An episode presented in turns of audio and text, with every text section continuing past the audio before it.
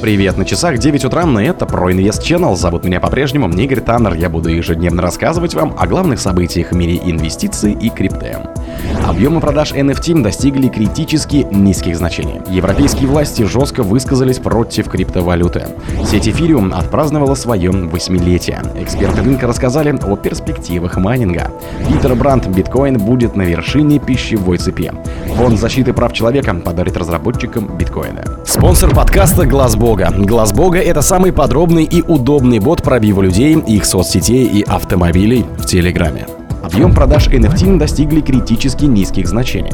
Согласно данным Doom Analytics, ежемесячный объем продаж невзаимозаменяемых токенов NFT на основе эфира и полигона на маркетплейсе OpenSea упал до самого низкого уровня. Этот показатель стабильно снижался, начиная с февраля 2023 года и достиг критических значений к концу июля. Информация от сетевого поставщика данных продемонстрировала, что ежемесячные продажи NFT, отчеканных на эфире, на рынке достигли пика в 659 миллионов долларов во втором месяце месяц текущего года. Однако к последнему дню июля данный показатель на дистанции в 30 дней составил лишь 120 миллионов долларов. Это более чем в 5 раз уступает лучшим результатам. Таким образом, падение месячного значения продаж на маркетплейсе на OpenSea составило 82%. Европейские власти жестко высказались против криптовалют. Представитель Европейского центрального банка Фабио Панетто заявил, что криптовалюты, которые на заре своего существования были инновационным и очень интересным инструментом, в последнее время превратились в пагубный актив. В своей риторике член правления ЕЦБ, близок к тому, что ранее говорили в СЭК США. Будет ли европейский регулятор следовать примеру США и усилит ли регуляторное давление на крипторынок? По словам представителям ЕЦБ, до 2021 года цифровые валюты были инновационным активом, но затем волатильность на этом рынке начала расти, и уже в 2022 году цифровые активы потеряли более 1 триллиона долларов капитализации. Он также отметил высокую техническую уязвимость этих активов и их доступность для хакеров, что делает цифровые валюты неподходящим инструментом для хранения сбережений. По его мнению, на сегодня криптовалюты валюты подходят лишь для азартных игр, а не для серьезных финансовых операций. Инета считает, что европейским властям не нужно быть чрезмерно мягкими по отношению к крипторынку. Нужно жестко регулировать его, чтобы минимизировать вред от цифровых валют для классических финансовых рынков. Сеть Ethereum отпраздновала свое восьмилетие. Известный криптовалютный журналист Колин Ву отметил, что 30 июля 2023 года исполняется 8 лет с момента официального запуска основной сети Ethereum.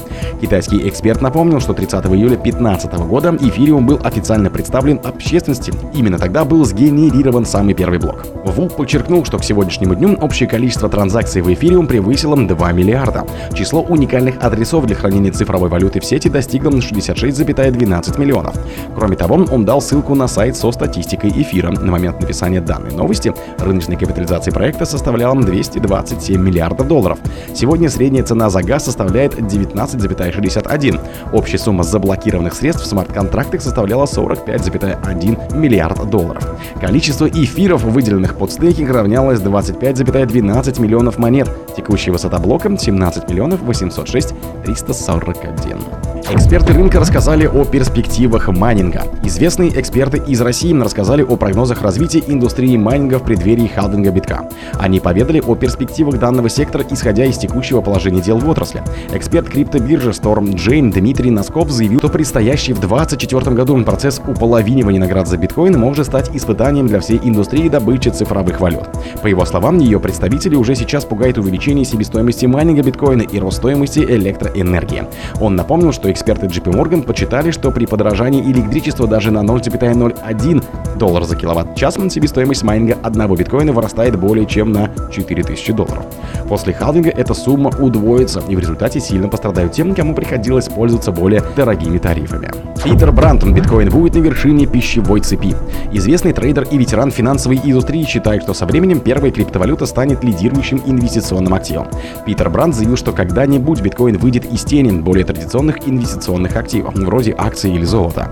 Более того, если сейчас говорят о корреляции курса битка с курсами этих и других финансовых активов, то в будущем именно биткоин будет задавать тон на финансовом рынке.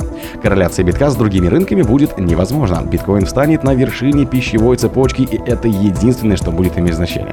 Не будет важно, как биток коррелируется с золотом, акциями, экономикой или еще чем-нибудь. Важно, как все эти вещи будут соотноситься с битком. Написал в Твиттере трейдер.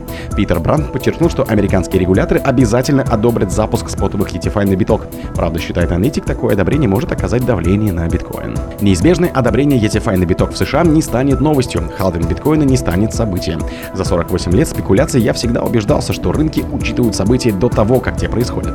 Всегда следуйте поговорке «покупай на слухах, продавай на фактах». Фонд защиты прав человека подарит разработчикам биткоины.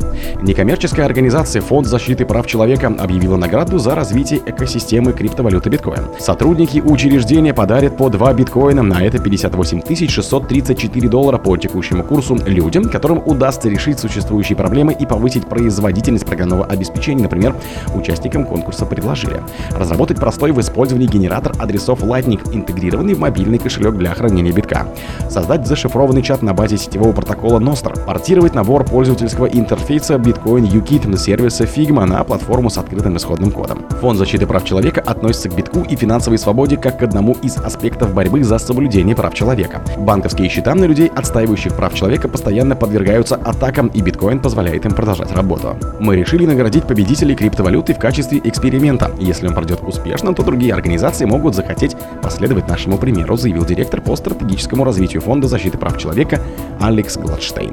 О других событиях в это же время не пропустите. Микрофона был Игорь Таннер. Пока.